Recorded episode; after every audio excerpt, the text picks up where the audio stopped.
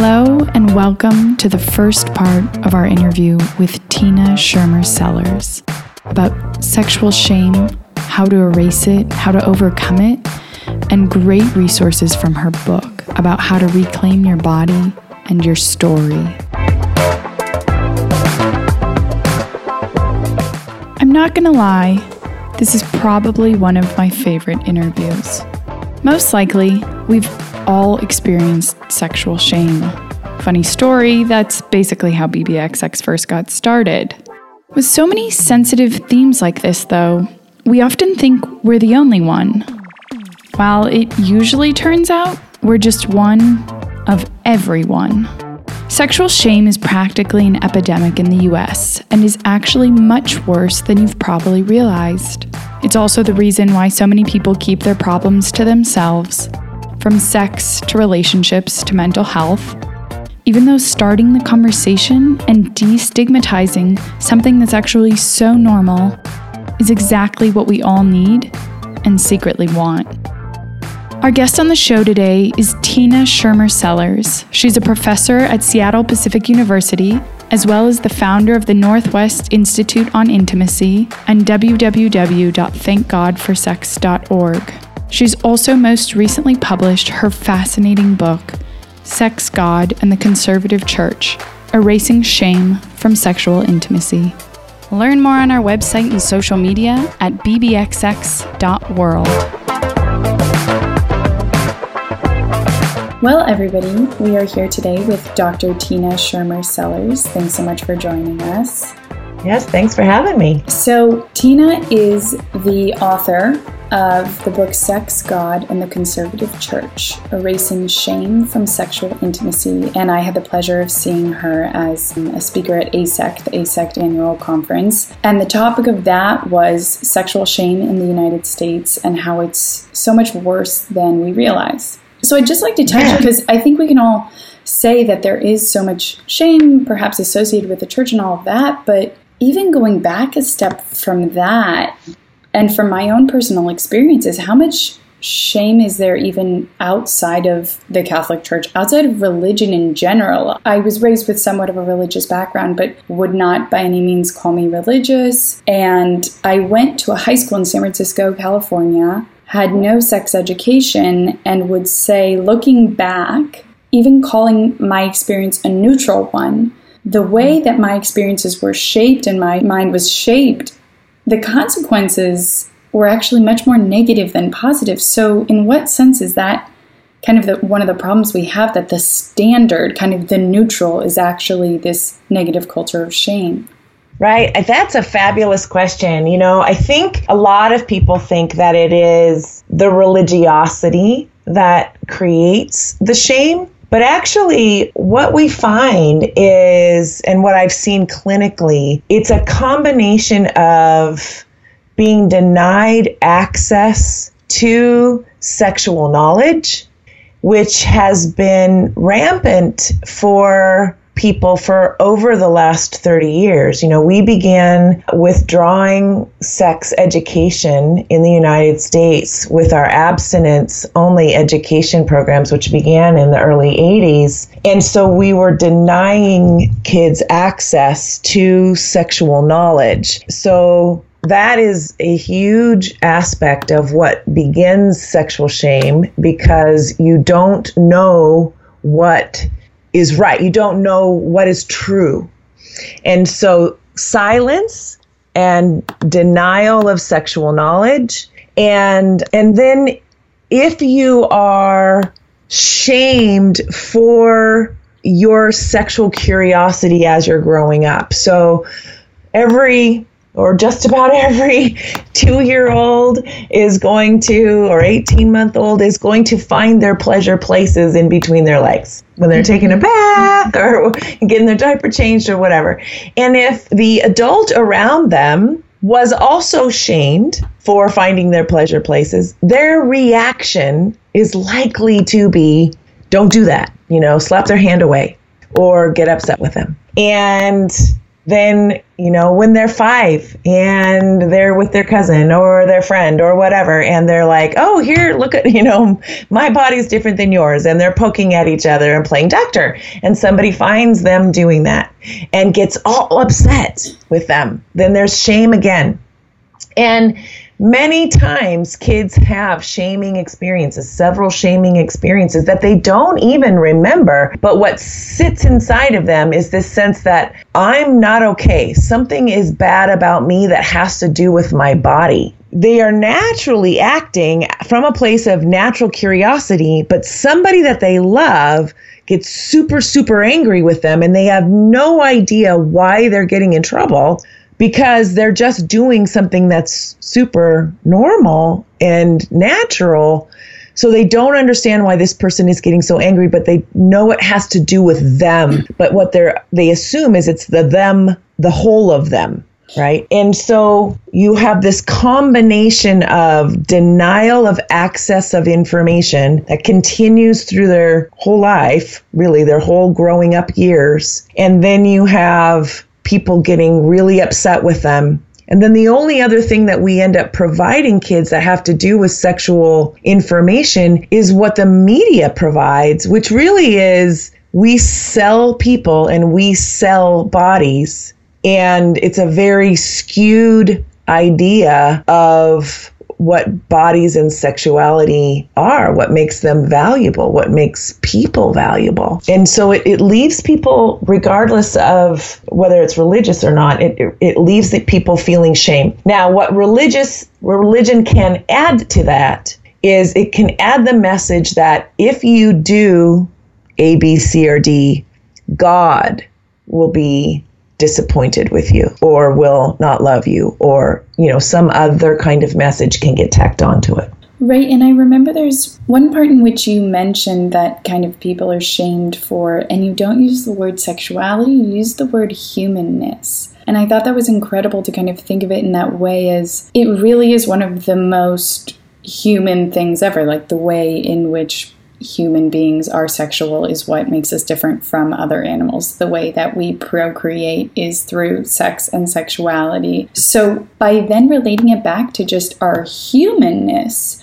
and that being something that is shamed, I think from that perspective, it makes so much more sense or so much less sense. And that people can begin to kind of understand how backwards that is rather. Mm-hmm than with this cultural norm that, that we're currently experiencing. And right. so I think to also catch up our listeners a bit, or if you had a comment on that. Well, you know, I think probably the context with which I was talking about that in is when you think about it, we are hardwired for connection and pleasure. And our sexuality is a part of that process, that mechanism, if you will. We're born, we're come out of the womb, and we're immediately seeking connection and pleasure. We're seeking the breast, we're seeking the body of the mother, and we're rooting. That's the turning of the head towards the mother, um, towards the breast. And it's not because we're hungry, because the milk doesn't come down for two or three days. Um, we are seeking that connection. We're seeking that pleasure. We're te- seeking that smell. That is, we're hardwired for that connection and pleasure. We know that if little children, infants, and toddlers, if they don't get enough tactile, loving touch, they'll actually have neurological damage. You can walk down the halls of an Alzheimer's unit, and people who don't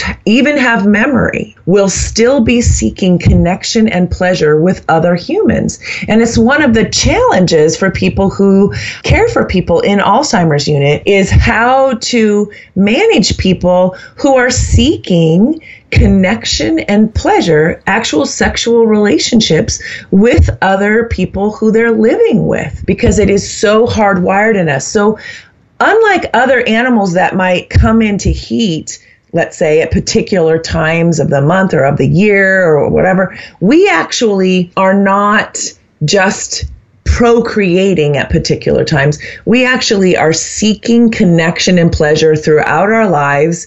And some of those times it might be have to do with having procreation, but very, very rarely does it have to do with procreation. Most of the time it has to do with connection and pleasure because we are a bonding creature. And that is where our humanness is. Um, it, that's what it has to do with. And I think that's so incredible, really, to define it. The most human thing about us is connection. And also that this kind of shocking scientific argument behind that, that, you know, as infants before we've developed conscientiousness or mm-hmm. after with Alzheimer's, kind of the evidential proof of that this is hardwiring. If you take mm-hmm. away that aspect and people are still seeking that same thing, I think that's incredible. Mm-hmm. So, jumping a bit into your book, but to set the scene a little bit for, for, our listeners, if you could just maybe define exactly how does one define sexual shame? That's a great question. We actually didn't have an operational definition that came out of research until uh, a little over a year ago. And it actually, one of our PhD students at the university that I teach at, at Seattle Pacific University, who had been following my work, actually wanted to do research on religious sexual shame and got into the literature and realized we didn't have an operational definition for sexual shame. So she ended up doing that research. So we had that foundational definition in place. And um, so if this is out of the work of Noelle Clark, and the operational definition that came out of her work says that sexual shame is a visceral feeling of humiliation and disgust toward one's own body and identity as a sexual being and a belief of being abnormal, inferior, and unworthy. This feeling can be internalized, but also manifests in interpersonal relationships, having a negative impact on trust, communication, and physical and emotional intimacy. Sexual shame develops across the lifespan in interactions with interpersonal relationships, one's culture and society, and subsequent critical self appraisal. So, what that's describing is it creates this continuous feedback loop.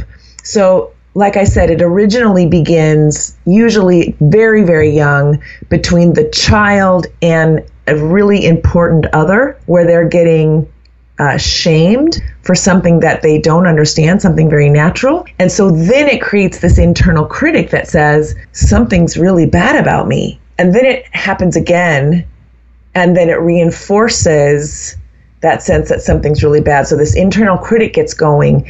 And then the very next time that something happens that feels at all slightly negative, then that reinforces the internal critic. So now you have this feedback loop that just gets reinforced throughout their life that happens between them and someone else and then reinforces the internal critic. Then it goes on to say there is also a fear and uncertainty related to one's power or right to make decisions, including safety decisions related to sexual encounters, along with an internalized judgment toward one's own sexual desire. And this is something that we see a lot, I think, clinically, and it was reinforced in Peggy Orenstein's book. Girls and Sex Navigating the New Landscape that just came out in 2017, where we see across the United States that we have lots and lots of young women feeling very powerful in every single area of their life until they go out for the evening and they'll put down three, four, five shots of alcohol simply because they don't feel like they have the right to keep themselves safe at night or that they can keep themselves safe at night when they go out. And it's, it's what we saw and are seeing with the Me Too movement. Yeah, and I think that has such profound consequences in terms of the, as you mentioned, the Me Too movement and consent. With, with that definition, I'd love to see through your work the people you've worked with and the transformations that they've had. If you could kind of paint the picture of with with that definition of sexual shame, what does that sound like? What does that voice sound like? What does that person's struggle look like? Yeah, well, I'll give you an example of an email that I got a while back. Um, and um, just so that your listeners can have a sense of how it might manifest in someone's life. And and this is like a, I would want to say a little more extreme, except for it's not really. But this is somebody who it, it's affecting them at this particular moment in their life in a way that feels extreme for them. And yet, I want to say that this is somebody whose healing is very, very possible, and they did heal, and you know, I mean, moved through um, their process of healing. And I, I talk about um, an evidence based healing model in my book um, and ways in which not only can you apply the model but actual practices that people can do to heal but but here's how the email came across initially um, Hi, Tina. I do not know what to say other than to ask if you can help me. I have been trying to figure out what went wrong with my sexuality my whole life. I grew up in the church, and I always had this view that God would send me a husband or whatever when it was His will or when I finally became the sort of person He wanted me to be. I felt so much pressure to be good, but I was never good enough, you know? I'm only human. I see this now, but at the time it was not clear at all. I'm 25 now, and unsurprisingly, God has still not sent me anyone yet. I'm honestly not religious anymore, but I still suffer from the insanely messed up sexuality I imagine I got from my upbringing. I think my mother had something to do with it because she is the sweetest person I know. But I think she passed on this dismissive, romantic idea to me. I think this combination of ultra religious, sex is bad, and something dismissive has led me to think the way that I do. In addition, I cannot believe I did not even start to realize I was so messed up until about a year ago. Now I think about it all the time. I know I am a sexual person and I can't I can think about sex and fantasize about it normally. But when it comes to acting on anything, I close off and feel nearly numb. I am still a virgin and I have little experience with much else, and I cannot honestly imagine that changing. I have guys that I'm attracted to, and I feel sexual in an abstract sense, but I never feel the desire to kiss anyone, much less do anything else. I hate it. It plagues me. Not to mention the shame I feel now from not even being able to measure up to the idea the non Christian world has about somebody's sexuality. I feel like such a failure. I want so badly to be in a healthy relationship, but I think I'm too dysfunctional for it. I cannot imagine anyone would want to put up with this part of me. I mean, even if I did decide to power through and try to have sex with somebody I cared about, it's not as if I would suddenly be normal. I'm not sure I could ever get over this. I mean, I kissed a guy once and I couldn't deal with it emotionally. My body had such a strong reaction, it closed itself off completely, and I never contacted that guy again. I do not know if I can explain what it felt like. It was not at all enjoyable, and I just felt this profound blankness. After, I wanted to hide my head in my hands, and I could not handle it. I was fine with talking and cuddling, but even kissing was too far, too sexual. Can you understand what I'm trying to say? Anyway, that is where I am now. Sorry if it is strange that I'm writing you this, but I just don't know who else to talk to and it's 1:30 in the morning and all I want is to be well. I'm seeing a therapist now, but she does not seem comfortable with sex and I don't really feel comfortable talking about this with her anyway. I know I need help talking. I also do not think that she could understand the influence my religion has had on me. I really need help. Please tell me what to do.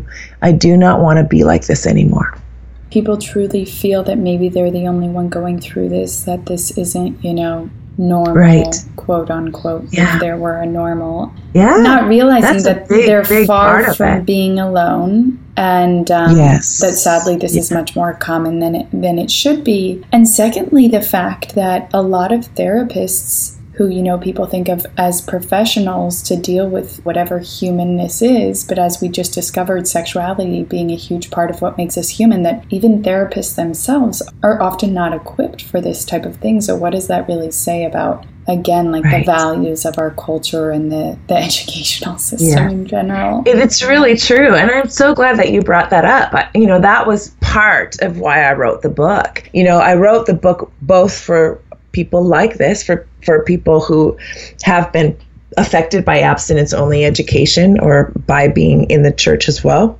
because it's just filled with story after story after story. But I also wrote it to the therapist or the clinician who doesn't know how to walk alongside somebody like this because they never got the training to, because we don't provide that training in any of the graduate programs across this United States unless you go get specialized training in sexuality. It's just not there. And most people don't realize that. But like this young woman figured out, she could feel it she could feel the uncomfortableness of her therapist. And most people can eventually feel that from their therapist or their physician. Um, and I'm such a proponent of saying to the students, the marriage and family therapy to students that I teach, you must go on and get advanced training in sexuality. You must.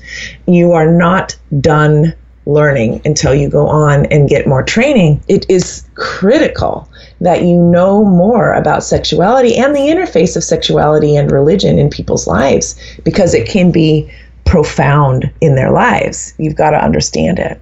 Yeah, and I think what's so interesting again too is to acknowledge that this young woman didn't even come from what we would call like a negative background. She didn't even explicitly say anything about, you know, abstinence only education. Like coming from what could possibly be really a mild upbringing and having these mm. consequences, one right. can only then imagine like this is truly not even an extreme case. This is quite common. And so then if we think to the abstinence only right. programs, these viral YouTube videos, you know, of the people who try right. and get around either some of the videos about the truly terrible and horrific things said and done in these abstinence only education programs, or, you know, the, the kind people are trying to help get around it by showing the sock on the shoe condom. Uh-huh. Um, so, for those kind of people in those extreme situations, but also again, for just I think anybody who could easily be experiencing shame outside of religion, you have this framework that you talk about the four elements of healing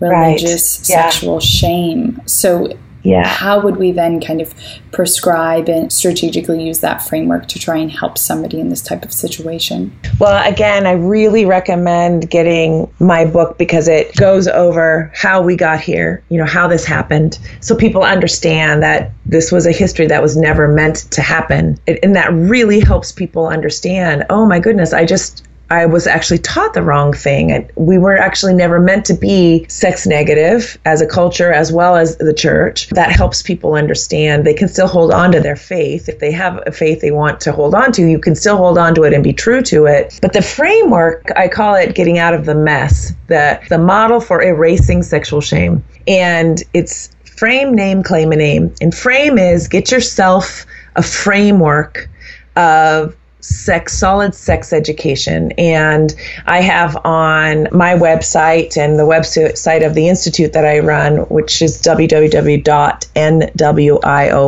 which is the northwest institute on intimacy. There's a resource page that has books on sex education that you can look at read understand your body. You need to have it's like your vocabulary right? You need to understand your body. That's the frame framework. The naming is telling telling your story. And part of what the book is really good for is getting in a book group and reading the book with other people and having a place to talk about here's what happened to me, here's my story. We also started a website, myself and a bunch of students, about five years ago called um, thankgodforsex.org, where there's about 30 people telling their story on video. It's kind of like the It Gets Better project that Dan Savage and his partner Terry Miller started for gay kids, I don't even know, 10 or 15 years ago. And that's a great place to hear stories. But tell your story. Find out that you're not alone, that you know, almost everybody has sexual shame if you grew up in the United States, if you didn't have the good fortune to grow up in a family where talking about sexuality all the time was an okay, good thing to do. And then claim is learning to claim your body as a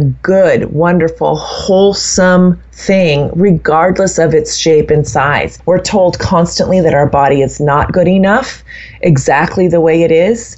Um, simply so that we go out and buy more crap, as far as I'm concerned, or change it in some way. I was just talking to my daughter, who's 27, yesterday, last night, and she was saying that she's got friends already talking about Botox and surgeries at 27. It, you know, and this is this is what we're sold all the mm-hmm. time, and it's ridiculous. Yeah. You know, it's terrible. And what? So other corporations and cor- corporate CEOs get rich I mean, it's it's ridiculous. So that's claim, that's um, frame, name, and claim. And then when we do those three things, we begin to aim, which is write a new sexual legacy for ourselves that is sex positive, that we love, that we live into, and that we pass on to others that no longer has that sexual shame in it. And we begin to claim our lives loud, bold, and clear. And we change this BS that we have been in for generations because we deserve that. Our sexuality is one of the most vital, dynamic, luscious, powerful parts of ourselves. And we deserve to have it and have it out loud and stop having people tell us that it's bad and dirty or whatever because it's not. It's vibrant and it's wonderful. And it can be so good.